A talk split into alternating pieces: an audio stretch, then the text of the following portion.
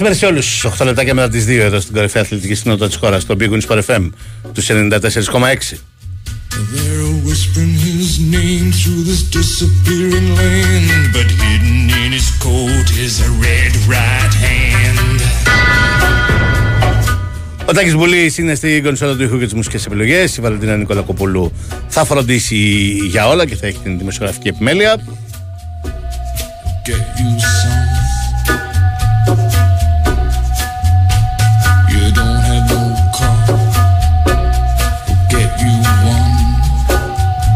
Ο Νικόλας Βαράκη της καμπανίτσες του και το Fast and Curious είναι εδώ και σήμερα, λίγο μετά τις 2 και για τις επόμενες 2 ώρες.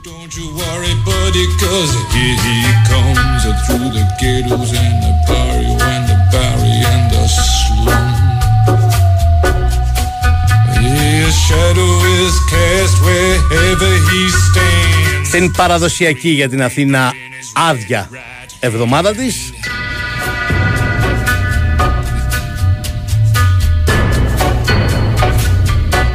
Ήταν λίγο σόλικο αυτό Άδεια η Αθήνα αυτήν την εβδομάδα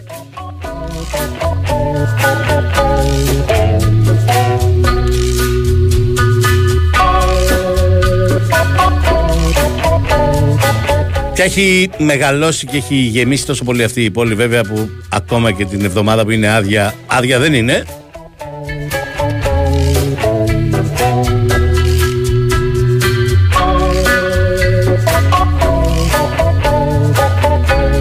Αλλά τέλος πάντων τα καλά είναι πολύ ανθρώπινη και γι' αυτό πάντα εγώ αυτή την εβδομάδα θέλω να είμαι στην Αθήνα. Πάντα.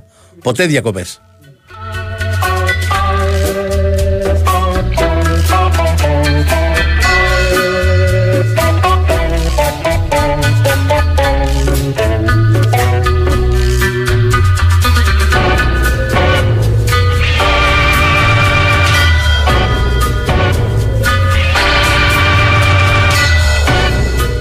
Η δράση ξεκίνησε αυτό το Σαββατοκύριακο. Το άλλο Σαββατοκύριακο θα ξεκινήσει σχεδόν παντού.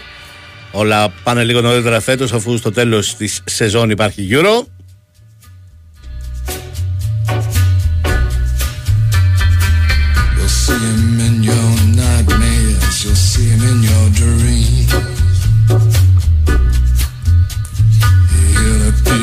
You'll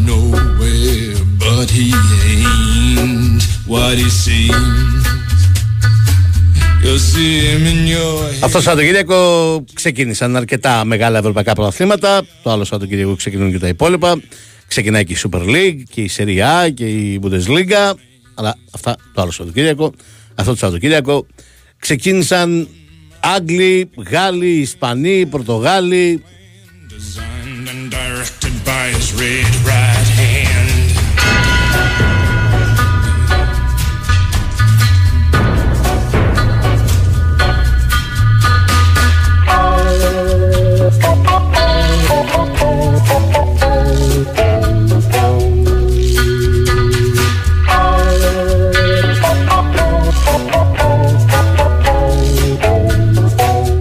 Αυτή η εβδομάδα είναι και η εβδομάδα, όπως κάθε καλοκαιρινή εβδομάδα πλέον, από εδώ και στο εξής, ευρωπαϊκών διοργανώσεων.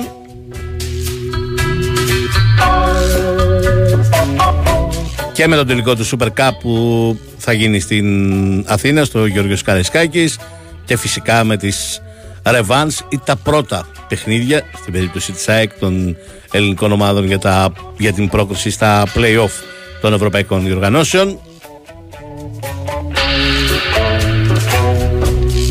Η αρχή γίνεται αύριο με το πολύπαθο Δυναμό Ζάγκρεμπάεκ και το Μαρσέι Παναθηναϊκός. Στην περίπτωση Σάκη είναι το πρώτο παιχνίδι, στην περίπτωση του Παναθηναϊκού Ρεβάνς της νίκης του με 1-0. Την Τετάρτη είπαμε μόνο Super Cup και την Πέμπτη η ρεβάνς των τριών ελληνικών ομάδων σε Europa League και Europa Conference League. Ο Ολυμπιακός ταξιδεύει στο Γκένκ για τη ρεβάνς της νίκης του 1-0 στο Γιώργος Καρισκάκης. Ο Άρης πάει να παίξει εκτός έδρας, σε ουδέτερο έδαφος ασφαλώς, κόντρα στην δυνάμω Κιέβου στη ρεβάνς της νίκης του 1-0. Ενώ ο Πάουκ υποδέχεται στην uh, Τούμπα την uh, Hajduk Split στη ρεβάνς του 0-0 στο Split.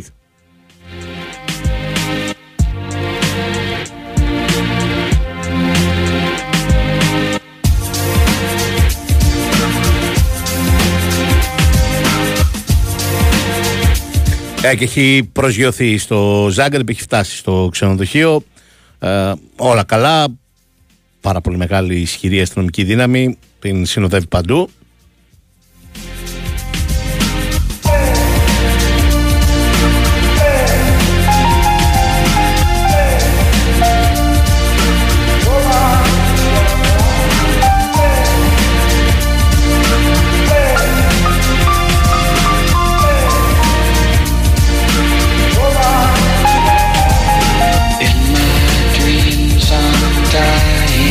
Με όλα θα ασχοληθούμε, αλλά ξεκινήσουμε από αυτά που έγιναν το τρίμερο, Παρασκευή Σαββάτο Κυριακή.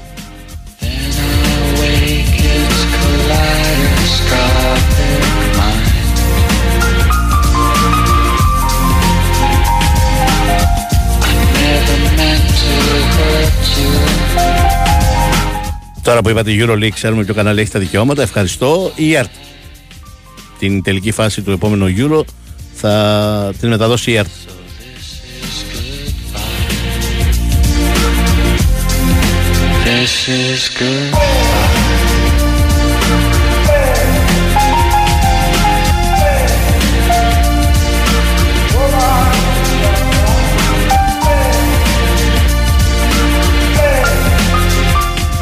Ε, όχι, η νίκη του Champions League δεν δίνει ένα εκατομμύριο. Η νίκη του Champions League δίνει σχεδόν 3 εκατομμύρια, αν εννοείς τη νίκη στους ομίλους. Γιατί στις προκριματικές φάσεις δεν υπάρχει μπόνου νίκης. Το μόνο μπόνου που υπάρχει στις προκριματικές φάσεις είναι αυτό αν φτάσεις στα playoff και δεν περάσεις στον όμιλο. Σε αυτή την περίπτωση παίρνεις 5 εκατομμύρια ευρώ. Δηλαδή, αν ο Παναθναϊκό προκριθεί σε βάρος της Μαρσέη και αποκλειστεί στη συνέχεια από την Πράγκα, θα πάρει όλα τα λεφτά του Europa League κανονικά, συν 5 εκατομμύρια ευρώ μπόνου για την συμμετοχή στα playoff του Champions League. Αν προκριθεί σε βάρος της Μαρσέη και προκριθεί και σε βάρος της Μπράγκα και παίξει σε ομίλους Champions League, τότε θα πάρει όλα τα χρήματα από τους ομίλους του Champions League.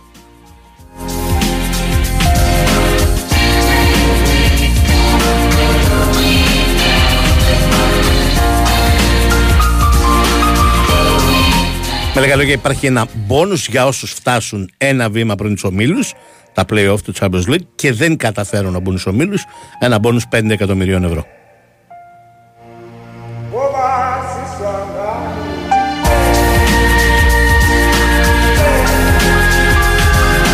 Θέλει να βάλει το πρώτο του διαφημιστικό διαλυματάκι ο Τάκης. Ερχόμαστε. Η Winsport FM 94,6 4 Σεπτεμβρίου, Καλιμάρμαρο Στάδιο. Να είμαστε όλοι στη συναυλία του Όλοι Μαζί Μπορούμε. Αντώνης Βαρδής, με μια αγκαλιά τραγούδια. Γεια σας, είμαι ο Στάτης Αγγελόπουλος. 4 Σεπτεμβρίου, η μεγάλη γιορτή για τον Αντώνη Βαρδί. Μη λείψει κανείς. Όλοι μαζί μπορούμε. Η Winsport FM 94,6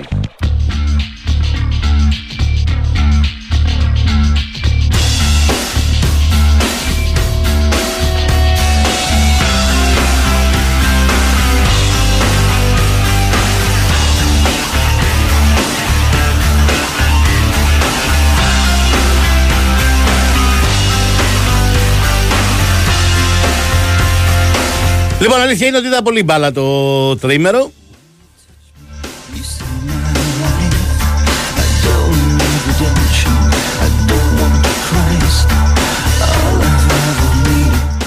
Και Ισπανία και Αγγλία και είδα και λίγο Γαλλία, λίγο Μαρσέη. So hey, baby Ray,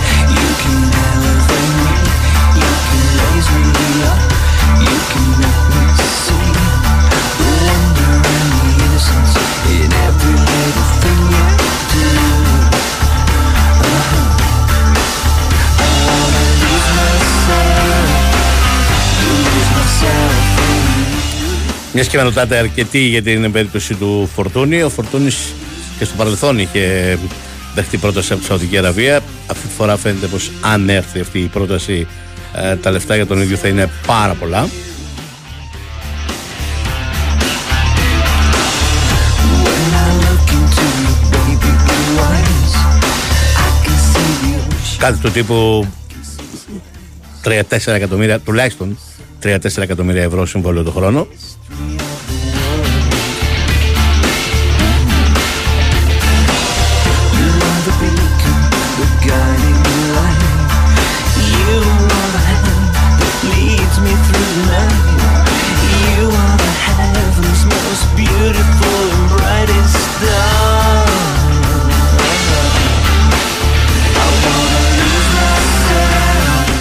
Μαρτά, ένας φίλος δηλαδή, όλες οι ομάδες που παίζουν προγραμματικά στο Τσούλου μέχρι τα playoff δεν παίρνουν τίποτα από την UEFA. Ε, παίρνουν, αλλά κάτι ψηλά. Κάτι του τύπου 150.000 ευρώ, κάτι τέτοιο είναι ο κάθε προγραμματικό γύρος. Ε, δεν, δεν είναι σοβαρά ποσά.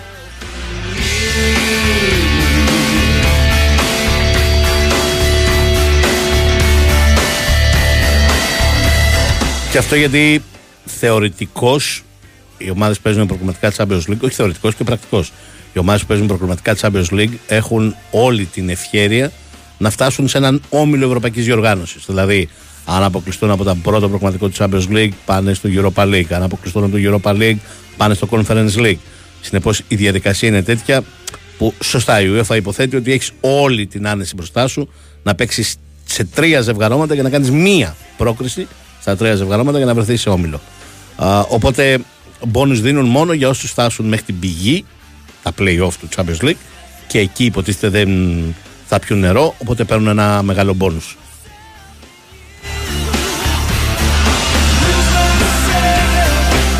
Ε, όχι, για σας ρωτάτε, αύριο διαφορετικά δεν θα ήμουν εδώ. Θα ήμουν ήδη είτε στη Μασαλία είτε στην, ε, στο Ζάγκρεπ. Αύριο κάνω την εκπομπή της Κοσμοτέ TV για το Μάτι Σάικ.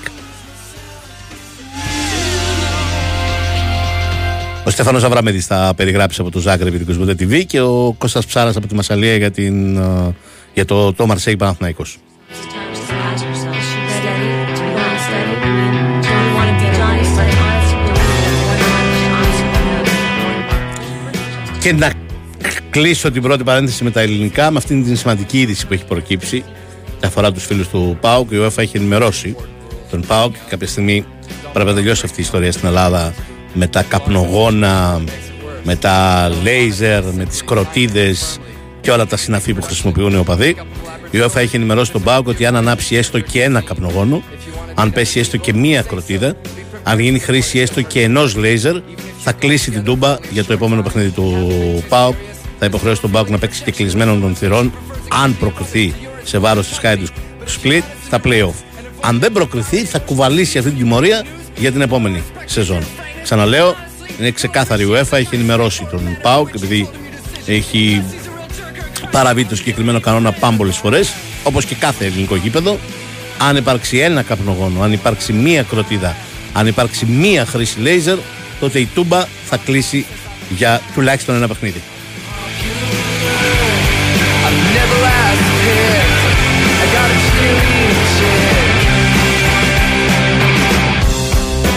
I've never there is. If you want to catch the biggest fish in your pond, you have to be as attractive as possible. Make sure to keep your hair spotless. Λοιπόν, με ρωτάτε αρκετοί για την Arsenal. Όχι, δεν την βρήκα απέσια την ε, Arsenal την, ε, το Σάββατο. Ε, είναι αλήθεια ότι πειραματίζεται αρκετά ο Αρτέτα. Έχει γίνει κανονικός πεπ. Ε, ήταν ένα πείραμα αυτό που δοκίμασε την, το Σάββατο και θα μου πεις τα πειράματα τα δοκιμάζεις στο πρώτο επίσημο μάτι του πρωταθλήματος; Ε, έτσι είναι αυτοί οι προπονητές. Και να τα κεφάλια τους με τις τακτικές και τις αλλαγές και τις προσεγγίσεις ανάλογα με τον αντίπαλο. χρησιμοποίησε κάτι σαν 3-2-4-1 κάτι σαν 3-2-4-1 γιατί σε φάση άμυνας βρίσκονταν σε θέση δεξιού μπακ ο Τόμας Πάρτεϊ αρκετές φορές. Σε φάση άμυνας έμοιαζε δηλαδή περισσότερο με 4-2-3-1 τέλος πάντων ε, όχι δεν ε, ήταν κακή η Arsenal. Δεν είναι σε απόλυτη ετοιμότητα. Χρειάζεται χρόνο για να αφομοιώσει και να βάλει στο παιχνίδι τον ε, ε, έναν παίχτη που λατρεύει πάρα πολύ. Είναι φανερό τον Havertz ο Αρτέτα και να τον βάλει και η ομάδα. Δεν, δεν έχει γίνει ακόμα λειτουργικός για την Arsenal ο Havertz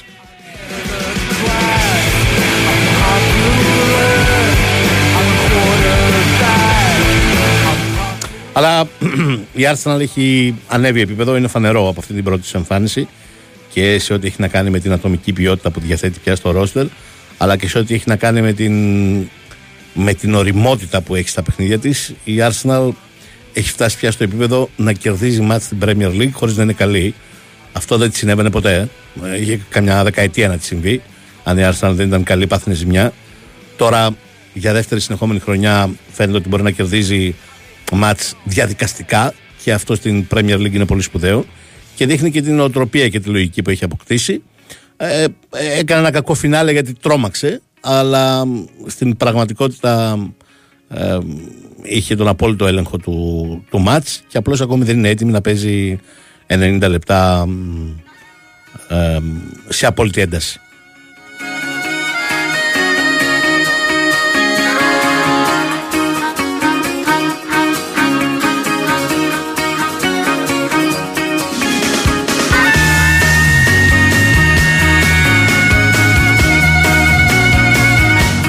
Φίλε, λέει η Newcastle ήταν απίθανη πάει για πρωτάθλημα. Ε, ήταν πραγματικά απίθανη. Δεν νομίζω ότι πάει για πρωτάθλημα. Ε, έχω εξηγήσει πάρα πολλές φορές. Θα δούμε βεβαίως πώς θα ολοκληρωθούν οι μεταγραφές της. Αν θα μπορέσει να κάνει και άλλες μεταγραφές, πόσες και σε ποιες θέσεις. Έχω εξηγήσει και άλλες φορές ότι αυτές οι ομάδες που είναι σε φοβερή άνοδο ε, και όσον αφορά την ατομική ποιότητα και όσον αφορά την ομαδική συνεργασία στην Αγγλία και κάνουν το παραπάνω βήμα χρειάζονται χρόνο μέχρι να προσαρμοστούν και στις συνθήκες να παίζουν και Ευρώπη και Αγγλία. Ε, δεν θα το έχει φέτος αυτό η Newcastle. Την Τρίτη και την Τετάρτη θα δίνει πολύ δύσκολα και πολύ καθοριστικά παιχνίδια στα οποία θα εξαντλείται. Είναι μια ομάδα που στηρίζεται πάρα πολύ στην ενέργειά της. Θα καταναλώνει πάρα πολύ ενέργεια Τρίτη και Τετάρτη. Στην πραγματικότητα είναι μια ομάδα 14 15 ποδοσφαιριστών πολύ υψηλής ποιότητας και άλλων 7-8 εμφανώς αναπληρωματικών. Παίκτες όπως ο Longstaff ή ο Μέρφυ που μπήκαν χθες, ή η αναπληρωματική στόπερ που έχει η Newcastle είναι πολύ χαμηλότερο επίπεδο. Δεν είναι για να. Όχι να κάνεις πρωταθλητισμό στην Αγγλία, δεν είναι ούτε για να σε βγάλουν Ευρώπη στην Αγγλία.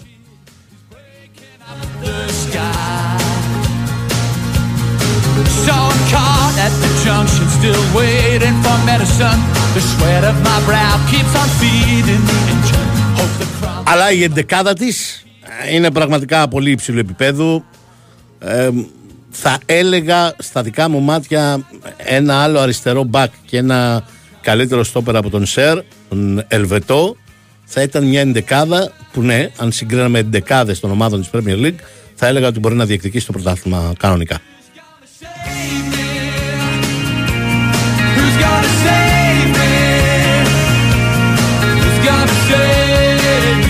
Διαθέτει τρομερή ποιότητα και στο κέντρο της ά- και στο ε, κυρίως στη μεσαία γραμμή εκεί όπου ο Μπρονογκή Μαράες και τον Άλλη ήδη από το πρώτο μάτς δείχνουν ότι είναι απολύτως ταιριαστοί. Διαθέτει τρομερή ποιότητα και στην κορυφή της επίθεσης και ο Ίσακ και ο, ο Κάλομ Γουίλσον είναι τρομεροί σεντροφόρ και οι δύο. Α, διαθέτει αρκετή ποιότητα στα άκρα της επίθεσης και ο Barnes που χθες ε, δεν έπαιξε, προχθές δεν έπαιξε βασικός ήρθε από τον Πάγκο μια πολύ καλή μεταγραφή που έκανε από τη Λέστερ και ο Αλμυρών. Γενικά έχει πολύ, πολύ ποιότητα σε όλες τις θέσεις. Ε, ξαναλέω η εντεκάδα της αν είχε έναν καλύτερο στόπερ από τον Σερ όχι ότι δεν είναι καλός αλλά έναν καλύτερο από τον Σερ και ένα καλύτερο αριστερό μπακ από τον Μπέρν ε, θα ήταν μια εντεκάδα που την κοιτάς και λες: Ναι, αυτή η εντεκάδα μπορεί να διεκδικήσει το πρωτάθλημα στην Αγγλία από όλους. Αλλά επειδή ο πάγκος είναι σε αρκετές περιπτώσεις, με εξαίρεση δύο-τρεις θέσεις, πολύ χαμηλότερης ποιότητας, γι' αυτό λέω ότι δεν, δεν μπορεί να διεκδικήσει πρωτάθλημα. Δεν ξέρω αν θα τα καταφέρει λόγω του Champions League ε, να διεκδικήσει, να πάρει μάλλον ξανά, γιατί θα το διεκδικήσει, μια θέση στην πρώτη τετράδα.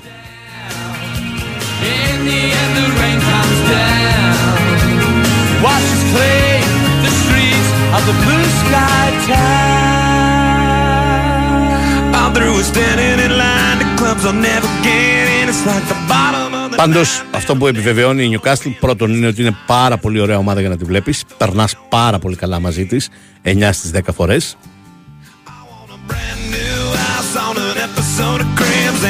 Και δεύτερον, οι αμφιβολίες που υπήρχαν αν ο Έντι Χάου έχει ένα ταβάνι, και αυτό το ταβάνι ήταν η Bournemouth, ή μπορεί να κάνει καλύτερα πράγματα. Αυτές οι αμφιβολίες δεν υπάρχουν πια. Ένας πολύ σύγχρονος προπονητής, ένας πάρα πολύ καλός προπονητής, με πάρα πολύ καλές ιδέες για το ποδόσφαιρο και η δική του δουλειά είναι αυτή που έχει κάνει την Newcastle τόσο καλή ομάδα. Δεν είναι τα λεφτά των Αράβων. Η η Newcastle ξοδεύει πάνω κάτω όσα θα ξόδευε μια νορμάλ τέτοιου είδους ομάδα της Premier League. Δεν μπήκαν οι Άραβες στη Newcastle και έκαναν ό,τι έκανε ξέρω εγώ ή έκαναν ό,τι έκαναν οι Άραβες στη City ή ό,τι έκαναν ή κάνει ο Todd Bailey στην ε, Chelsea. Καμία σχέση. driving 15 cars. The girls come easy and the drugs. Είναι μια ομάδα που κέρδισε την έξοδό της στο Champions League από την Αγγλία και θα ξοδέψει φέτος πολύ λιγότερα χρήματα από τουλάχιστον 7-8 ομάδες της Premier League. Δεν είναι λοιπόν ότι εμφανίστηκαν οι Άραβες και αγοράζουν τα πάντα. Ε, η δουλειά γίνεται ε, πώς να το πω με πολύ στέρεα βήματα. I wanna be a rock star. I wanna be great like without the tassels. Hire eight bodyguards that love to beat up assholes. Sign a Διαφημισούλες και ερχόμαστε για να συζητήσουμε για όλες τις υπόλοιπες ομάδες της Premier League όπως μας έδειξαν ότι είναι στην πρεμιέρα του πρωταθλήματος.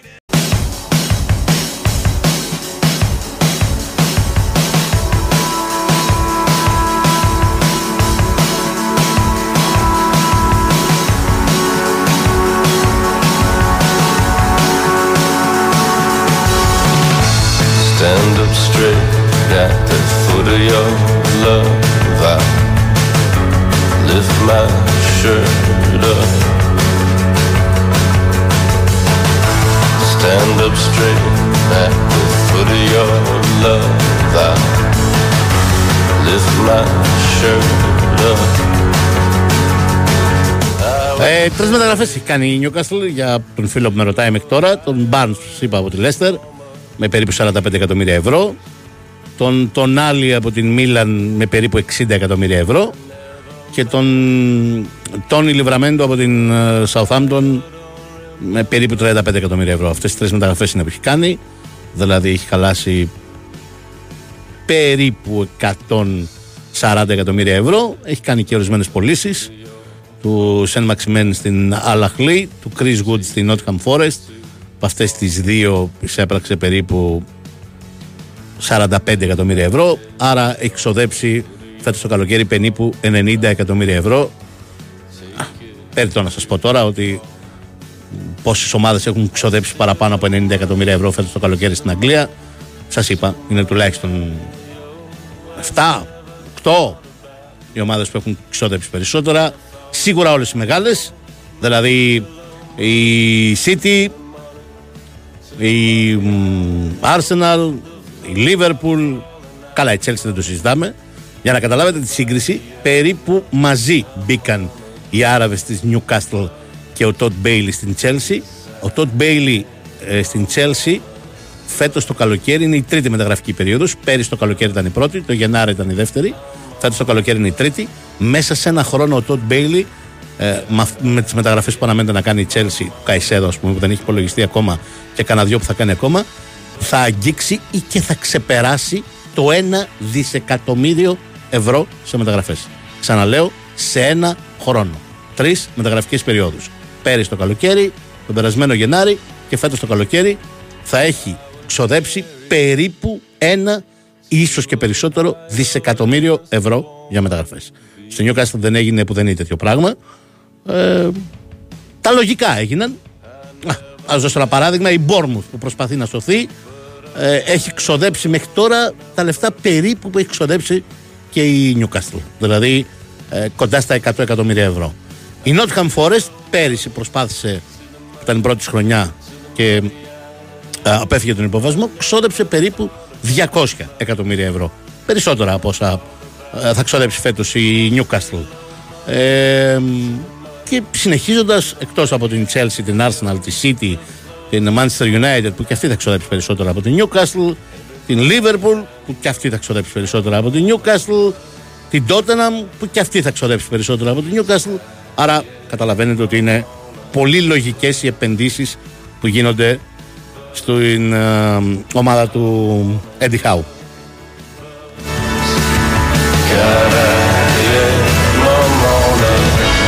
Μιας μιλάμε για μεταγραφές, θα σας ενημερώσω ότι η Liverpool συμφώνησε με την Southampton για την μεταγραφή του 19χρονου Ρωμαίου Λάβια για 70, περίπου 70 εκατομμύρια ευρώ, 60 εκατομμύρια λίρες.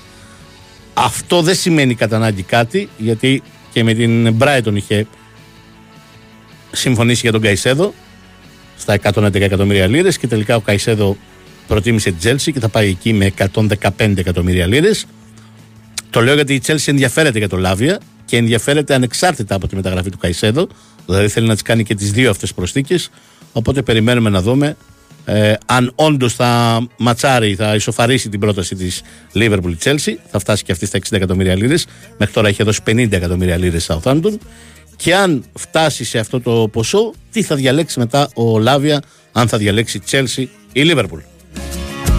Very happy I did, yes, I spent the day in bed. As the workers stay enslaved, I spent the day in bed. I'm not my type, but I love my. Παίρνοντας τα χρονικά τα πράγματα στην Premier League, η Manchester City την Παρασκευή το βράδυ επιβεβαίωσε ε, όχι μόνο με την εμφάνισή της, την άνεσή της, τον αέρα της κτλ. Αλλά για μια ακόμη φορά και με το ποδόσφαιρό της, κόντρα σε μια ομάδα που εγώ λέω μπορεί να είναι και η έκπληξη του φετινού πρωταθλήματος στην Premier League. Δηλαδή, αν και νεοφώτιστη να σωθεί δια περιπάτου, όπως ας πούμε έκανε πέρυσι η Φούλαμ, για τέτοιου είδους έκπληξης μιλάω, όχι τίποτα περισσότερο. Ε, πέρασε αέρα 3-0. Ε, Έχοντας έναν παίχτη που το τέρμα το βλέπει, του ποδοσφαίρου το τέρμα το βλέπει σαν τέρμα του ράγκμπι, τον Χάλαντ. Δύο επαφές στα πρώτα 30 κάτι λεπτά, δύο γκολ. recommend. Δεν υπάρχει η πολυτέλεια να έχεις έναν τέτοιο παίχτη στην ομάδα σου. Να ξέρεις ότι θα βάλει σίγουρα, αν είναι καλά, 50 γκολ μέσα σε σεζόν ξανά και θα βάζει σίγουρα 50 γκολ κατά χρόνο. To make you feel that your mind isn't your own. Oh, time, do as I wish.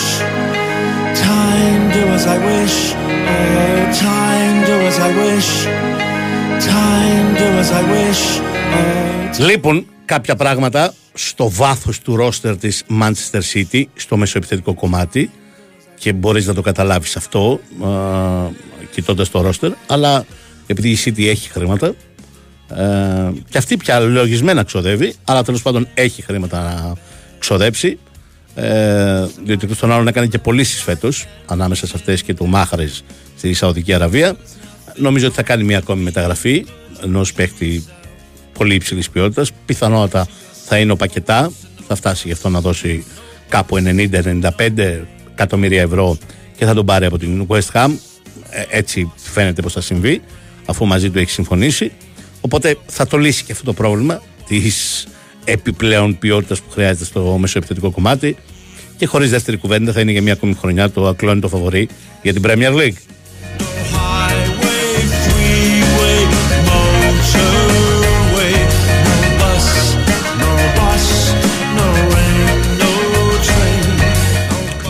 Τώρα στο Chelsea Liverpool είναι πολύ νωρίς για να μιλήσουμε και για τους δύο, για να κρίνουμε τι είδαμε. Ε, αυτό που μπορούμε να πούμε είναι ότι η Chelsea θα βελτιωθεί πάρα πολύ. Αλλά επίσης αυτό που μπορούμε να πούμε είναι ότι δεν το καταλαβαίνεις ότι αυτή η ομάδα τον τελευταίο χρόνο έχει ξοδέψει ένα δισεκατομμύριο ευρώ για μεταγραφές. Δεν το βλέπεις στο ρόστο της. Νομίζω α, οποιαδήποτε άλλη ομάδα στον κόσμο αν είχε κάνει τέτοιες μεταγραφές τον τελευταίο ένα χρόνο τώρα το, θα έβλεπες το ρόστο της και θα τρόμαζες. Θα έλεγες Παναγιά μου βόηθα, τι είναι αυτό.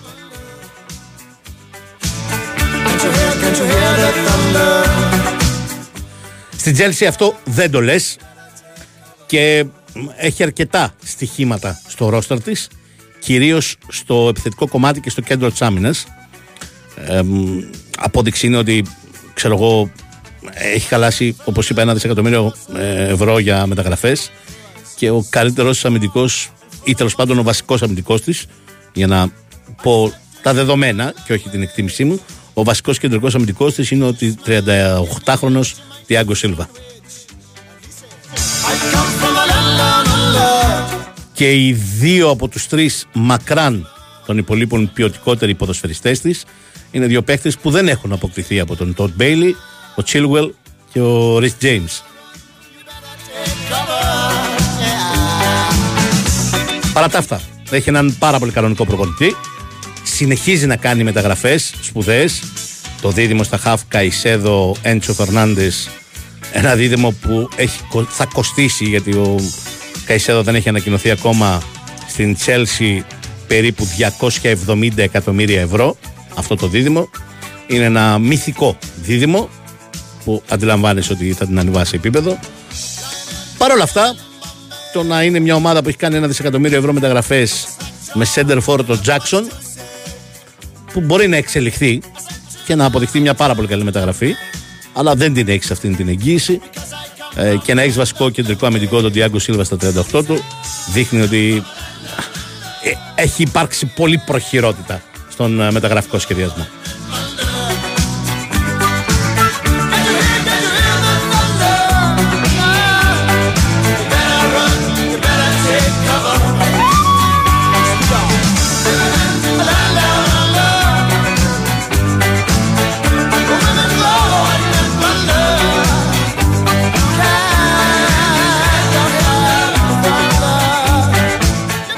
Αυτό ακριβώς λέω και εγώ, φίλε μου. Ε, εντάξει, τώρα ότι ο Γκάλαχερ ή ο Ντισασί δεν είναι ούτε για το ελληνικό πρωτάθλημα, προφανώς υπερβολικός. Αλλά λέω ότι ε, έχει ξοδέψει ένα δισεκατομμύριο και τα περισσότερα από αυτά τα χρήματα ξοδεύτηκαν για παίχτες που είναι στοιχήματα.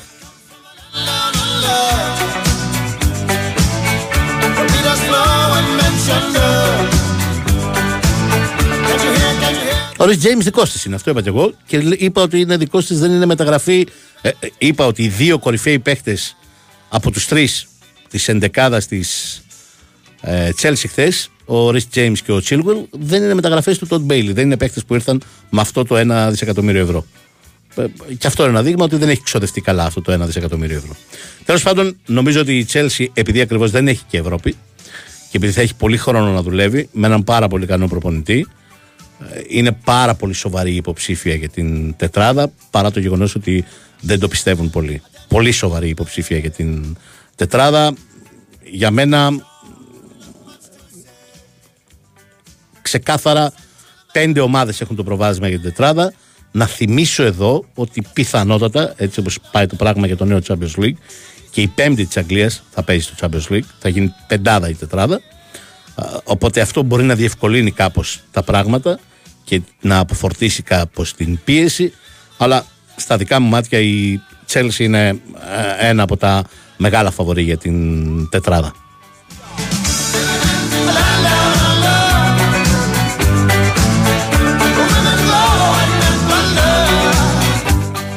Για την Liverpool θα έλεγα ότι πέρα ότι είναι κάτι παραπάνω από φανερό ότι χρειάζεται μεταγραφές.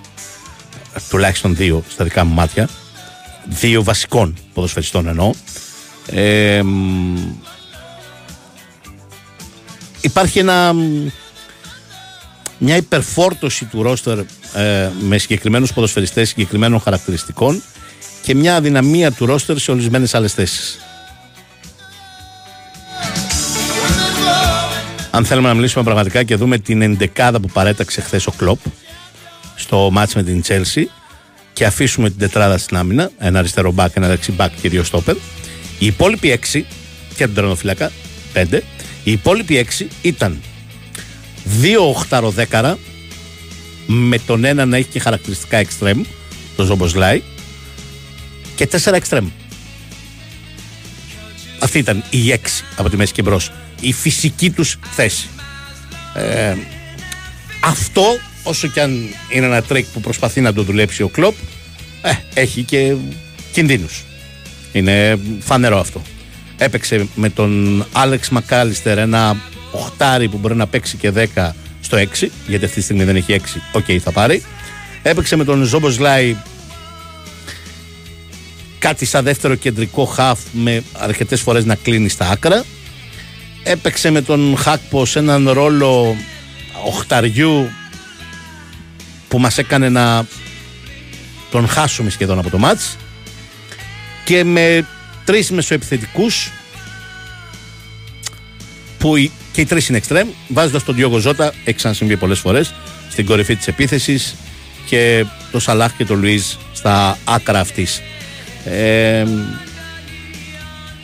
είναι μια δεν θα την πω ανορθογραφία αλλά τέλος πάντων είναι μια ανισορροπία στην ποιότητα του ρόστερ αυτή η οποία η Liverpool πιστεύει ότι θα την καλύψει με τις μεταγραφές που θα κάνει θα πάρει ένα εξάρι δεν ξέρω ποιος θα είναι θα είναι ο Λάβια, θα είναι κάποιος άλλος.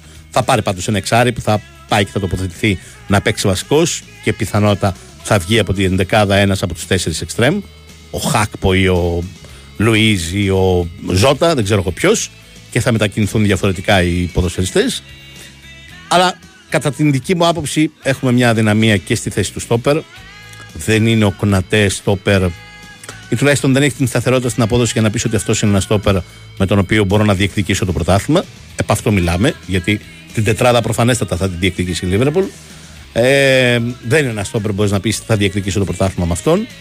Και εγώ θα έλεγα ότι ε, ένα τουλάχιστον, να μην πω βασικός, αλλά τουλάχιστον ένα αξιόπιστο backup για τον Αλεξάνδρ Άρνολ θα έπρεπε να υπάρχει.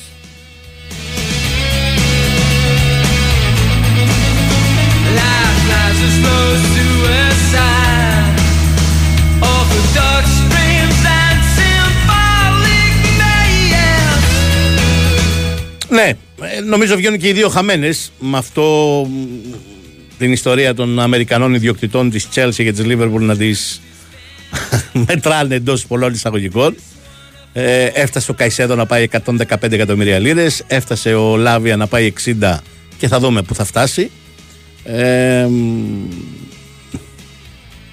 έχουμε, μ, έχουμε μια κόντρα εκεί που δυσκολεύει τα πράγματα αρκετά και για τους ε, δύο και τους κάνει να πληρώνουν ακριβά αλλά έτσι συμβαίνει όταν πας να πάρεις παίκτη από την Premier League που δεδομένα έχει κάνει μια καλή χρονιά γιατί για τον Καϊσέδο και τον Λάβη αυτό έχει συμβεί. Έχουν μια καλή χρονιά. Θα μου πεις το Λάβη είναι 19 χρονών. Πόσες καλές χρονιές να είχε; Ναι, α, απλώς το αναφέρω. Ε, ή ο Καϊσέδο που είναι 21 από το Εκουαδόρ μια φοβερή σεζόν έχει. Φοβερή πραγματικά. Ε, πέρυσι με την Brighton ήταν ένας από τους δύο-τρεις καλύτερους κεντρικούς σκάφ του πρωταθλήματος όσον αφορά τη θέση 6 πραγματικά τρομερή σεζόν. Αλλά και πάλι αναρωτιέσαι αν μια τρομερή σεζόν αξίζει την ακριβότερη μεταγραφή στην ιστορία της Αγγλίας. 135 εκατομμύρια ευρώ. Αλλά το πράγμα έχει ξεφύγει έτσι κι αλλιώς.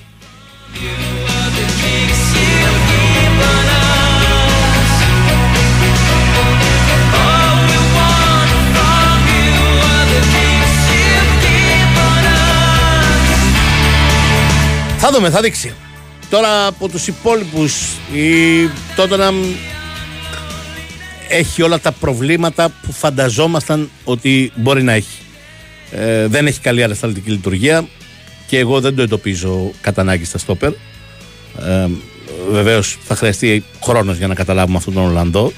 Αλλά για μένα ένα μεγάλο πρόβλημα παρά την τρομερή εμφάνιση του Μπισούμα που είχε αδικηθεί πολύ πέρυσι από τον Κόντε.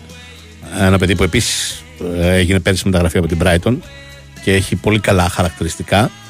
Ε, φέτος μπορεί να κάνει τη διαφορά στην Tottenham, αλλά γενικά όταν βλέπεις τι χάφ κυκλοφορούν στις υπόλοιπες διεκδικήτριες και τα δικά σου χάφ είναι ο Μπισούμα και ο Σκύπ, λες ότι εδώ υπάρχει ένα ζήτημα, ένα έλλειμμα και φυσικά το μεγαλύτερο πρόβλημα όλων είναι ε, ότι τα 30 γκολ που βάζει κάθε χρόνο ο Harry Kane δεν υπάρχει παίκτης στο ρόστερ της Tottenham μπορεί να τα καλύψει. Δεν μπορεί να γίνει τέτοιος ο Ρισάρλισον.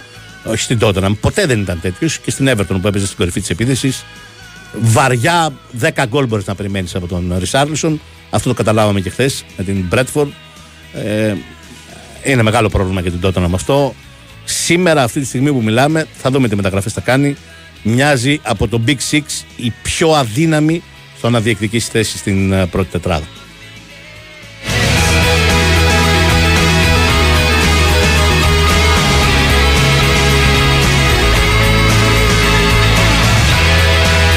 Σήμερα θα κάνει πρεμιέρα και η Manchester United και αυτή χρειάζεται σίγουρα ακόμη μεταγραφές. Και για αυτήν υπάρχει ένα μεγάλο στοίχημα που κατά την άποψή μου θα κρίνει και το πόσο πετυχημένη θα είναι η χρονιά της. Ε, και αυτός είναι ο Χόιλουν, ο Σέντερφορ ο νεαρός που επένδυσε πάνω από 80 εκατομμύρια ευρώ. Αν αυτό το παιδί που το ταλέντο για να εξελιχθεί σε σούπερ παίχτη αναμφισβήτητα το έχει, δεν υπάρχει καμιά αμφιβολία. Αλλά αν μπορεί να γίνει ο Σέντερφορ που θα βάλει 25 γκολ στη σεζόν, δεν λέω στο πρωτάθλημα, στη σεζόν, σε όλες τις οργανώσεις για την Manchester United. Από, το, από την πρώτη του σεζόν δεν το ξέρουμε ακόμα. Δεν μπορούμε να το πούμε με βεβαιότητα. Αν αυτό συμβεί, τότε η Manchester United θα είναι μια καλύτερη ομάδα από πέρυσι.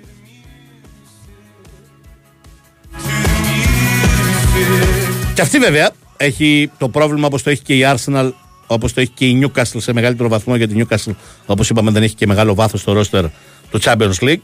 Είναι άλλο να παίζεις Τρίτη Τετάρτη Champions League και Σαββατοκύριακο Premier League και είναι άλλο να παίζεις όταν είσαι ομάδα της Premier League τύπου ε, Liverpool, Arsenal, Chelsea, Tottenham να παίζεις Europa League ή να μην έχεις καν Ευρώπη όπως δεν έχουν η Tottenham και η Chelsea. Ε, και μεσοβδόμαδα να απλώς να δουλεύεις για το επόμενο μάτι του Σαββατοκύριακου. Ε, αυτό είναι το μεγάλο πλεονέκτημα της Chelsea ε, και της Tottenham και αυτό είναι το μεγάλο μειονέκτημα της Newcastle κυρίως και κατά δεύτερο λόγο της Manchester United και της Arsenal που δεν είναι πολύ συνηθισμένες. Ξαναλέω, πέρυσι η Arsenal και η Manchester United μέχρι το Φεβρουάριο έπαιζαν πέμπτη με τα δεύτερα. Πραγματικά με τα δεύτερα, γιατί για το Europa League έφταναν τα δεύτερα. Τώρα δεν θα συμβαίνει αυτό. Οπότε ε, είναι διαφορετική η πίεση και η καταπώνηση που θα έχουν αυτές οι ομάδες και πάντα αυτές που δεν έχουν ε, Ευρώπη ή που έχουν Europa League έχουν μεγάλο πλεονέκτημα. Δείτε για παράδειγμα τι συνέβη την περσινή σεζόν. Την τετράδα εκτός από τη Manchester City που είναι άλλο επίπεδο την κλείδωσαν οι δύο ομάδες που έπαιζαν Europa League η Manchester United και η Arsenal και η μία ομάδα που δεν έπαιζε Ευρώπη, η Newcastle. Δεν είναι τυχαίο.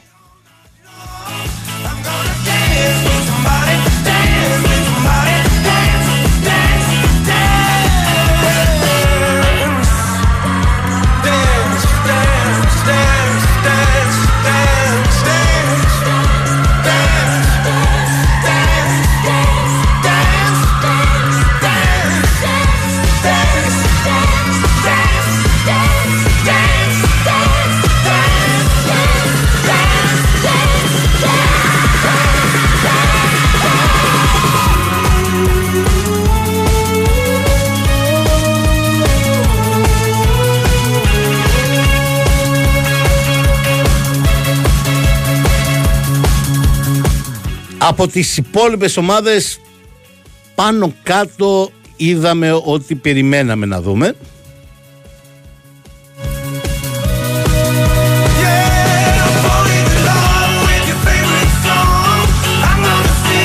Ξέρουμε ότι η Sheffield United και η Luton είναι στην θεωρία και είναι πιθανό πιθανό να αποδειχθεί στην πράξη οι πιο δύναμες ομάδες ε, αυτού του πρωταθλήματος.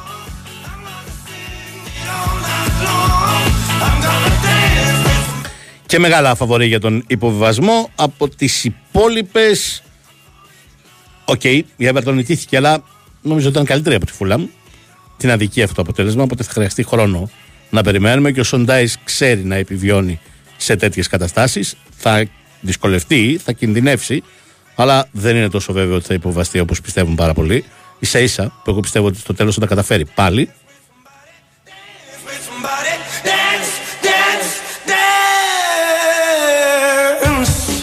Προφανώς μέσα σε αυτή την κουβέντα θα είναι η Everton, προφανώς μέσα σε αυτή την κουβέντα θα είναι η Nottingham Forest, προφανώς μέσα σε αυτή την κουβέντα θα είναι η Wolves, που ίσως να είναι η αρνητική έκπληξη του πρωταθλήματο.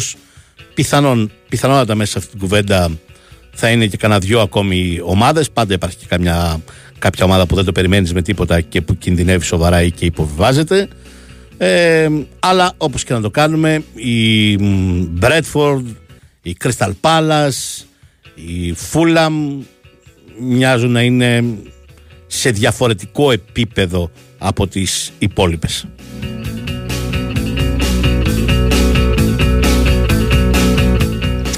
Για την Brighton και την Aston Villa, παρά το γεγονός ότι δέχτηκε πέντε τέρματα και χάνει και τον Minks, που είναι μεγα- πολύ μεγάλο πλήγμα, ε, και παρά το γεγονός ότι και οι δύο θα έχουν Ευρώπη, δεν νομίζω ότι τίθεται θέμα ε, να μην είναι στην πρώτη δεκάδα, αλλά δεν θα είναι καθόλου εύκολο να ξαναβγούν Ευρώπη. Για αυτές τις ομάδες είναι, είναι δύσκολο να παίζουν Ευρώπη μεσοβδόμαδα και πρωτάθλημα το Σαββατοκύριακο. Πραγματικά είναι δύσκολο γιατί δεν έχουν και τόσο βάθος στο ρόστερ ώστε- ώστε να παίζουν στην Ευρώπη με τα δεύτερα. Βεβαίως ο Έμερι θα κάνει μεγάλο rotation, γιατί πάντα κάνει μεγάλο rotation ε, και παίζει και conference, δεν παίζει Europa. Είναι λίγο διαφορετικό. Ε, όπως νομίζω, ακόμα και αν δώσει τον πακετά, ότι η West Ham δεν θα κινδυνεύσει σοβαρά με υποβασμό, παρά το γεγονό ότι και αυτή μεσοβδόμαδα θα παίζει Europa. Θα το βρει τον τρόπο ο Μόιες, εκεί, κάπου στη δεκάδα θα είναι πάλι, αλλά δεν νομίζω ότι θα κινδυνεύσει με υποβασμό. this way. Hey, hey, hey, hey, hey. I got this bloodshot adult commitment. I get my kicks when I get old.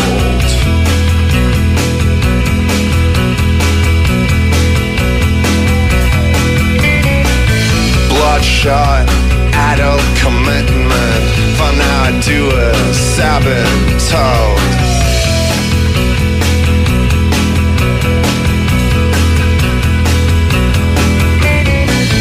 Bloodshot. Ναι, ο Ακπομ φαίνεται ότι καταλήγει στον Άγιαξ Κώστα. Ε, άλλη μια, άλλο ένα δείγμα ότι πολλές φορές δεν εκτιμάμε πάρα πολύ κάποιους ποδοσφαιριστές που ε, παίζουν στο ελληνικό πρωτάθλημα. Ναι, κανείς δεν έβλεπε τον Ακπομ και έλεγε πω πω αυτός ο Σεντερφόρ είναι για να κάνει μεταγραφή 15 εκατομμυρίων ευρώ που θα κάνει ο Ακπομ από την Μίτλες προς τον Άγιαξ. Αλλά εγώ ποτέ δεν κατάλαβα γιατί ο Πάουκ δεν πλήρωσε να τον κρατήσει. Δεν πίστευα ούτε ότι ο Ολιβέρα ούτε ότι ο Τόμας Μπράντον είναι καλύτερη του σε καμία των περιπτώσεων. Όπως επίσης δεν κατάλαβα γιατί με τα χρήματα που χρειαζόταν, γιατί μιλάμε ότι χρειαζόταν περίπου 2 εκατομμύρια ευρώ, ε, με τόσα μπορούσε να μείνει στην Ελλάδα ο Ακπομ, ε, δεν πήγε σε κάποια άλλη ελληνική ομάδα. We could run away.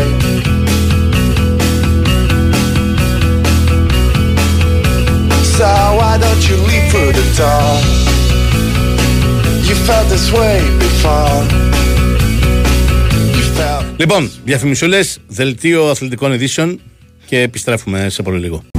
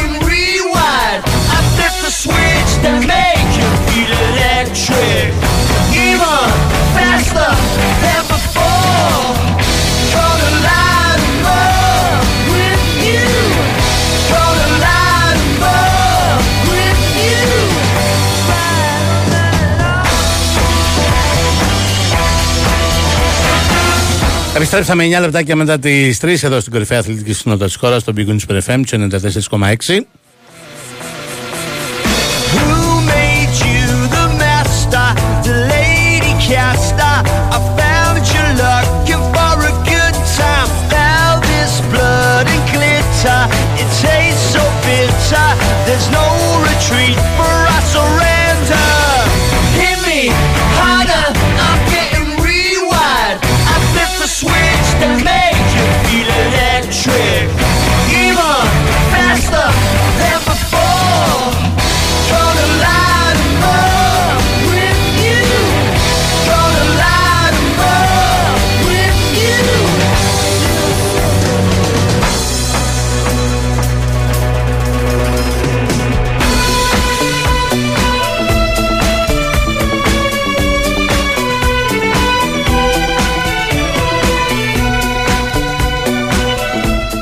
Ξεκίνησε και η Ισπανία.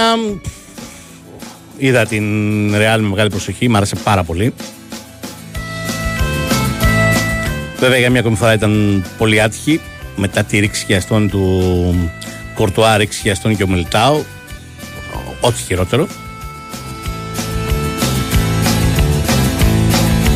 Been so happy since I walked away. I never thought that Αλλά με αυτό το δίδυμο μπροστά, Ροντρίγκο Βινίσιους Τζούνιορ μοιάζει ικανή να καλύψει το κενό του Μπενζεμά με αυτά τα φοβερά χαφ που έχει. Φανταστείτε σε αυτό το μάτς δεν ξεκίνησε ούτε ο Μόντριτς ούτε ο Κρός. Ξεκίνησε η νέα γενιά. I thought I was in love. με Καμαβιγκά, Τσουαμενί, Φεντερίκο Βαλβέρδε και Μπέλιγχαμ φοβερή τετράδα To hell, 'cause that's where you took me. και να έχεις τον πάγκο για να ρίχνεις στα ματς τον Κρόος και τον Μόντριτς Slammed that door. You always cramped my stuff. I never. Δεν μπορείς να φανταστείς κάτι πληρέστερο για τη μεσαία γραμμή. Τώρα, βέβαια, στο κέντρο της άμυνας υπάρχει πρόβλημα. Γιατί, οκ, υπάρχουν δύο. Και ο Ρούντιγκερ και ο Αλάμπα είναι πάρα πολύ αξιόλογο κεντρικό αμυντικό δίδυμο. Αλλά δύο. Δεν υπάρχει τίποτα backup. Και δεν βγαίνει με δύο. Always having to put up with you. Oh, here we go again. Just lay the blame on me. Don't say another word. Cause, sweetheart, your history. Οπότε μ, νομίζω ότι και φέτος θα είναι μια πάρα πολύ καλή ομάδα, αλλά έχει ένα μεγάλο έλλειμμα τώρα στο βάθος του ρόστερ.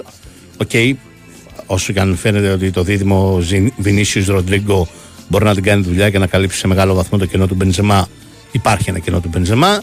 Υπάρχει ένα μεγάλο κενό στον Τιμπό Κουρτουά. Ούτε ο Κέπα είναι Κουρτουά, ούτε ο νεαρός ο Λούνιν. Δεν υπάρχει καμιά αμφιβολία γι' αυτό. Όπως υπάρχει και ένα μεγάλο κενό, ένας από τους καλύτερους κεντρικούς αμυντικούς στον κόσμο, ένας από τους τρει-τέσσερι. Ε, οπότε είναι μεγάλα προβλήματα αυτά για τη Real, αλλά πάλι έχει τον τρόπο και έχει μια φοβερή μεσαία γραμμή για να είναι ε, μέσα στα φαβορή, όχι για το πρωτάθλημα της Ισπανίας. Γι' αυτό δεν υπάρχει θέμα. Ασφάλω και είναι ένα από τα δύο μεγάλα φαβορή, αλλά και για το Champions League. Everywhere I've got a million guys just lining up for me. I've turned a corner, boy. My life is ecstasy. Απλώς από εδώ και μπρος η Real δεν θα αντέχει ε, σε ορισμένες θέσεις κανένα τραυματισμό.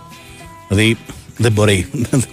δεν έχουν δικαίωμα εντός πολλών εισαγωγικών να τραυματιστούν και να χάσουν μπάτ ο Βινίσιους Τζούνιορ και ο Ροντρίγκο. Δεν υπάρχει αμφιβολία γι' αυτό.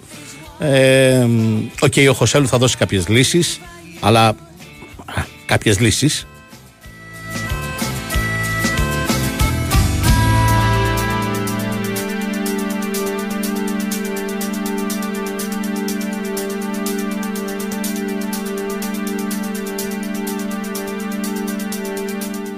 Είδα χθες το βράδυ και την Μπαρσελόνα. Οκ, ήταν ένα ματς συνθηκών συνθηκών. Έμοιαζε λίγο ε, με Κορυδαλλό η όλη φάση. Έτσι όπως είχε τοποθετηθεί, η Χετάφε στο ματς.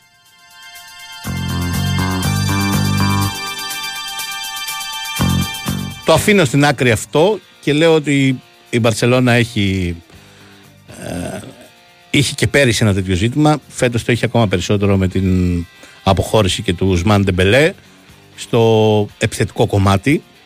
Ε, Οκ, αυτά τα δύο νέα παιδιά που βγάζει έχουν ταλέντο. Ή ο Άνσου Φάτι, αλλά δεν ξέρω αν μπορούν να σηκώσουν το βάρος. Και αυτή τη στιγμή στην Μπαρσελόνα, στα άκρα της επίθεσης υπάρχει μόνο ο Ραφίνια. Φεράν Τόρες έχει μείνει πολύ πίσω, δεν, δεν βγήκε. Οι υπόλοιποι είναι αρκετοί πιτσιρικάδες. Έχει μια πολύ ποιοτική μεσαία γραμμή. Δεν υπάρχει αμφιβολία γι' αυτό. Ο Γκίντογκάν την βοηθάει πάρα πολύ σε αυτό. Υπάρχει ο Πέδρη, υπάρχει ο Ντε Γιόνγκ, που είναι τρομερή περίπτωση ποδοσφαιριστή. Στην κορυφή της επίθεσης υπάρχει ο Λεβαντόφσκι, αλλά στα άκρα της επίθεσης υπάρχουν ζητήματα. Είπα, είπα, μίλησα για την ε, τότε, αν δεν το έπιασες, δεν έτυχε να ακούσει εκείνη την ώρα, φίλε μου.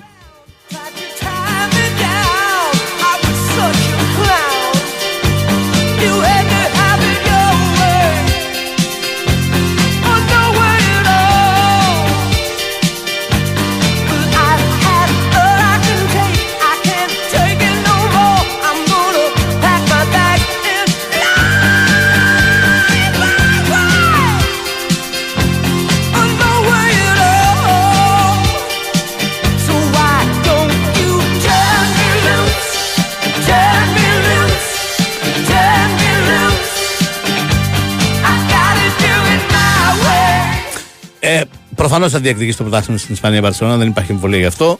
Δεν μπορώ να μιλήσω ακόμα με βεβαιότητα για το αν μπορεί να διεκδικήσει το Champions League, για το αν έγινε η αναβάθμιση που επιχείρησε στο ρόστα της την φετινή σεζόν. Δεν ξέρω αν αυτό που τους έλειπε ήταν μόνο ο Γκιντογκάν ή αν μπορεί να έρθουν μεταγραφές τώρα που μπήκαν και κάποια χρήματα στο ταμείο της από την πώληση του Κεσί, από την πώληση του Οσμάν Ντεμπελέ που να βελτιώσουν λίγο το ρόστερ.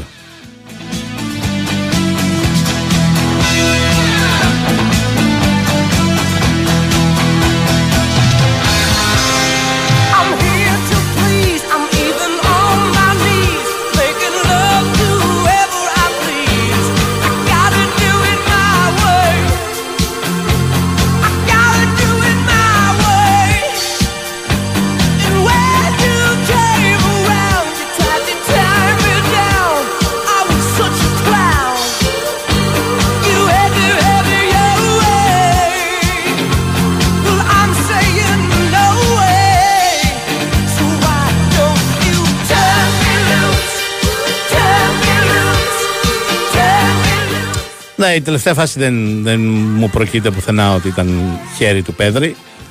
Δεν είναι βεβαίως απολύτως διαφορετικά τα replay. αλλά Νομίζω ότι περισσότερο βρίσκει στο στήθος και στο πάνω μέρος του ώμου, εκεί που συνορεύει με το στήθος, παρά στο χέρι. Ε, στη συνέχεια της φάσης υπάρχει καθαρή κλωτσιά. Δεν υπάρχει αμφιβολία γι' αυτό.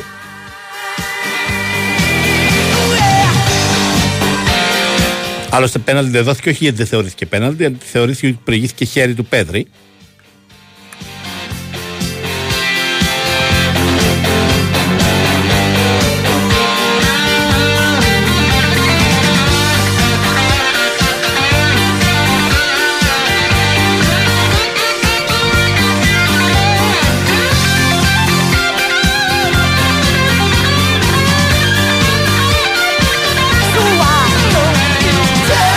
Γενικά πάντως είναι νωρίς ακόμα να μιλήσουμε για την Ισπανία. Θα πρέπει να δούμε πώς θα ολοκληρωθούν τα κενά. Να ρίξουμε μια ματιά σήμερα και στην Ατλέτικο.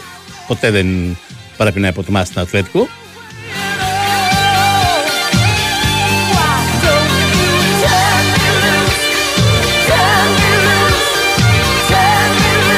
Δεν το άκουσα αυτό η Βαλεντίνα μάλλον. Δεν αντέδρασε. Α, το άκουσα, το άκουσα.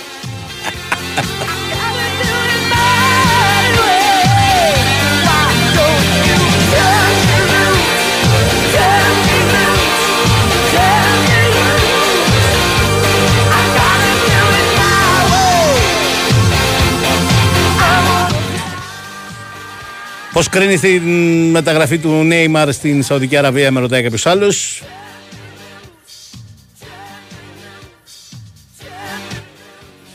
Ε, αν έπρεπε ένας να πάει στη Σαουδική Αραβία για τα λεφτά, αυτός ήταν ο Νέιμαρ. Αυτό θα πω.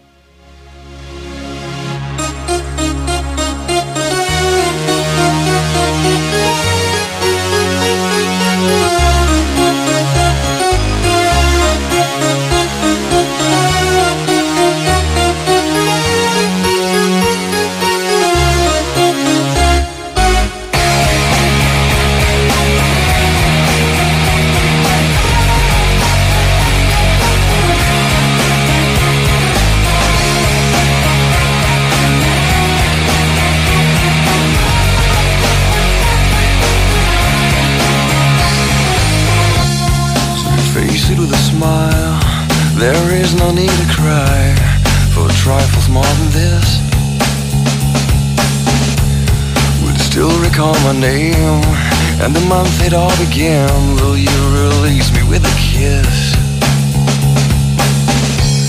Have I tried to draw the veil? If I have, how could I fail? Did I fear the consequence? Dazed by careless words, cozy in my mind.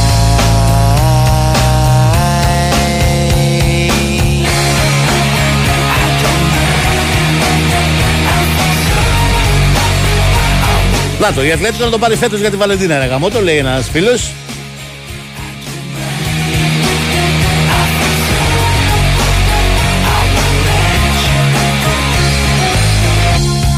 I shaped the liquid wax, fitted out with greater cracks. Sweet devotion, my delight. Oh, you're such a pretty one. And the naked thrills of flesh and skin would tease me through the night.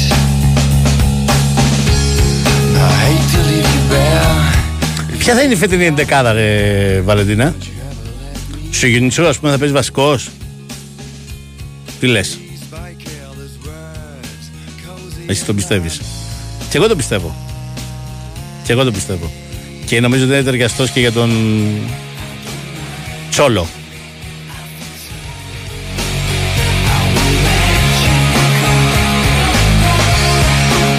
Ναι, είναι λίγο μπρουτάλ, ρε παιδί μου.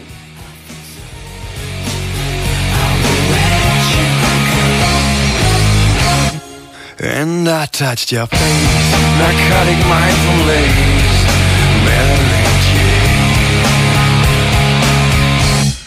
And I called your name like an addicted to cocaine. Don't smoke the stuff you love. Και αυτό επίση με τον Αθπιλικουέτα, πώ το έκανε.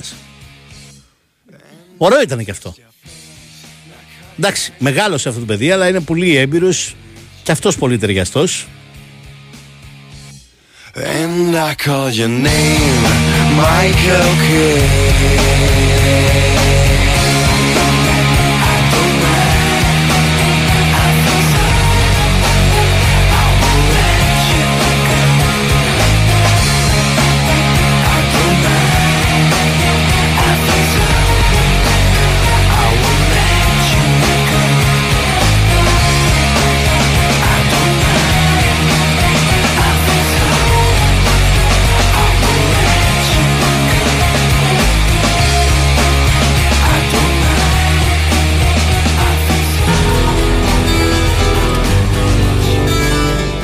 Βλέπω εδώ την τελευταία, την δεκάδα στο τελευταίο φιλικό.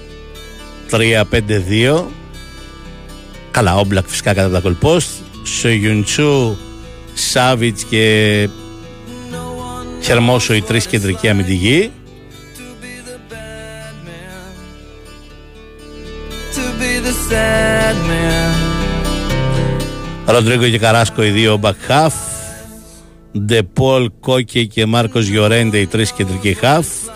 Ντεπάι, Γκριεσμάν το επιθετικό δίδυμο. Και μπήκε ο Αθπιλικουέτα αντί για τους Σουγιουντσού στο ημίχρονο. Μα μάλιστα το βάζουμε κεντρικό αμυντικό. Μπήκε ο Μωράτα στη θέση του Ντεπάι στο ημίχρονο. Κάποια στιγμή ο Βίτσελ στη θέση του Ροντρίγκο, ο Λίνος στη θέση του Καράσκο. Και εντάξει και οι υπόλοιποι. Ο Κορέα και ο Λεμάρ. Μάλιστα.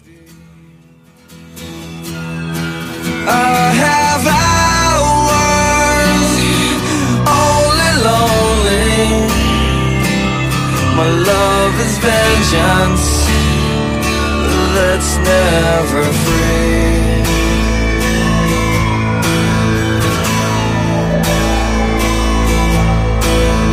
No one knows what it's like to feel the Ξεκινάμε λίγο ζόρικα, έτσι. Εντάξει, μετά το σημερινό με την Γρανάδα εντός.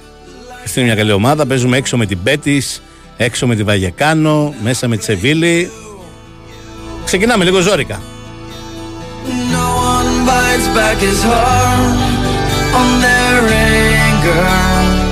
Χρόνια λέει ακούω το σταθμό, μόνο εγώ και η Βαλεντίνα είμαστε Ατλέτικο. Ναι. Ποιος Έρβα είναι, μπράβο, ναι. But my dreams, they aren't as empty as my conscience seems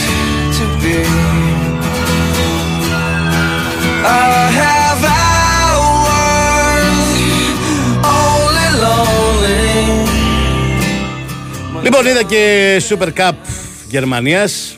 Wow.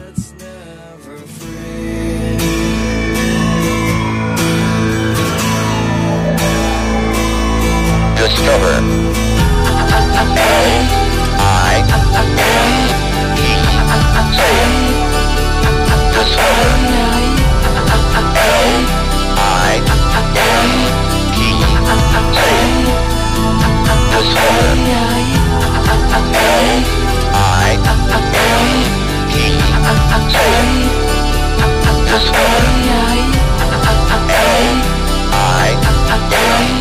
Λογικά όλοι εντυπωσιαστήκαμε από την ε, λειψία.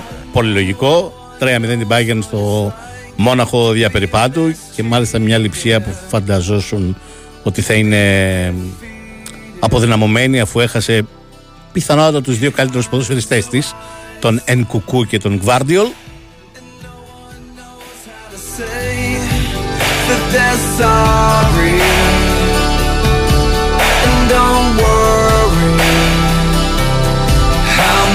telling lies, but my dreams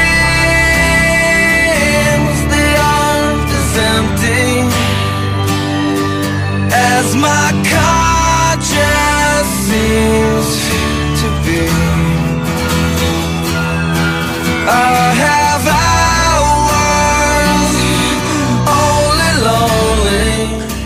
Όχι, δεν συμφωνώ με τον φίλο που λέει ότι η Bayern ακόμα ε, έπαιξε με τα δεύτερα. Ποια δεύτερα; Οκ, εντάξει, δεν έπαιξε ο Κέιν από την αρχή, έπαιξε ο Τελ. Το δέχομαι αυτό. Και ας πούμε ότι δεν έπαιξε και ο Κιμ βασικός, αλλά όχι τώρα ότι το Ντε Λιχτ, Ουπαμεκανό το λες δεύτερα, που έπαιξαν βασικοί κεντρικοί αμυντικοί.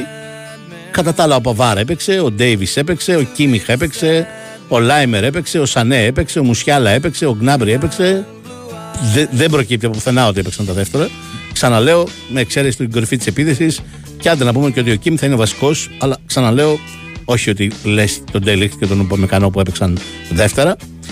Ε, ήταν πάρα πολύ ευάλωτη η, η Μπάγκερ Μονάχου. Ε, δεν νομίζω ότι. Οκ, ε, έλειπε ο Μίλλερ, αλλά δεν νομίζω ότι προορίζεται και βασικός. Να σου πω την αλήθεια. Νομίζω ότι θα είναι ο αναπληρωματικός του Μουσιάλα.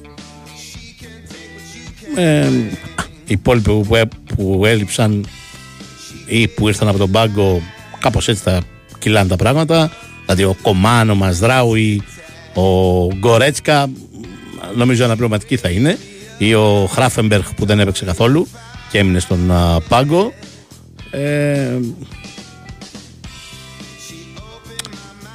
Κανονικά βλέπεις την 11, βλέπεις το ρόστερ και λες: Αυτοί πάνε να πάρουν το Champions League. Αυτό έχω να πω. Αλλά είδα μια μεγάλη ανασφάλεια, έναν μεγάλο εκνευρισμό. Του Χιλ ήταν μέσα στα νεύρα από το 5. Του έφταγαν όλα. Δεν ξέρω τι, τι ακριβώς συμβαίνει εκεί και μ, γιατί υπάρχει τόσο μεγάλη νευρικότητα. Ξαναλέω, εγώ βλέπω το ρόστερ της Bayern. OK, okay, ενδεχομένως να χρειαζόταν ένα ακόμη πιο ποιοτικό εξάρι, εξαροχτάρι τέλος πάντων από τον Λάιμερ.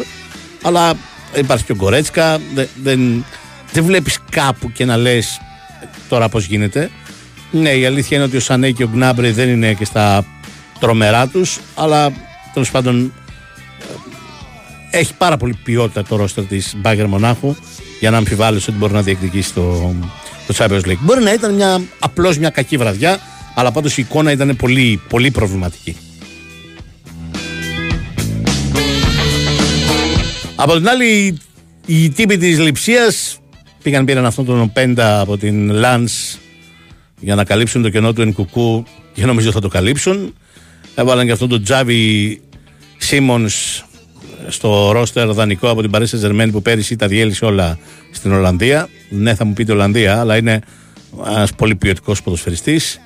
Ε, βάζουν το Σιμακάν κεντρικό αμυντικό και πήραν και αυτόν τον νεαρό, τον Λουκέμπα, τον οποίο ε, επίσης προορίζουν για διάδοχο. Διόλ έχουν δύο πολύ καλά χαφ στο ε, εξαροχτάρια, στο πρόσωπο του Σλάγκερ και του ε, Ζάιβαλτ. Γενικά μια χαρά θα είναι και φέτος.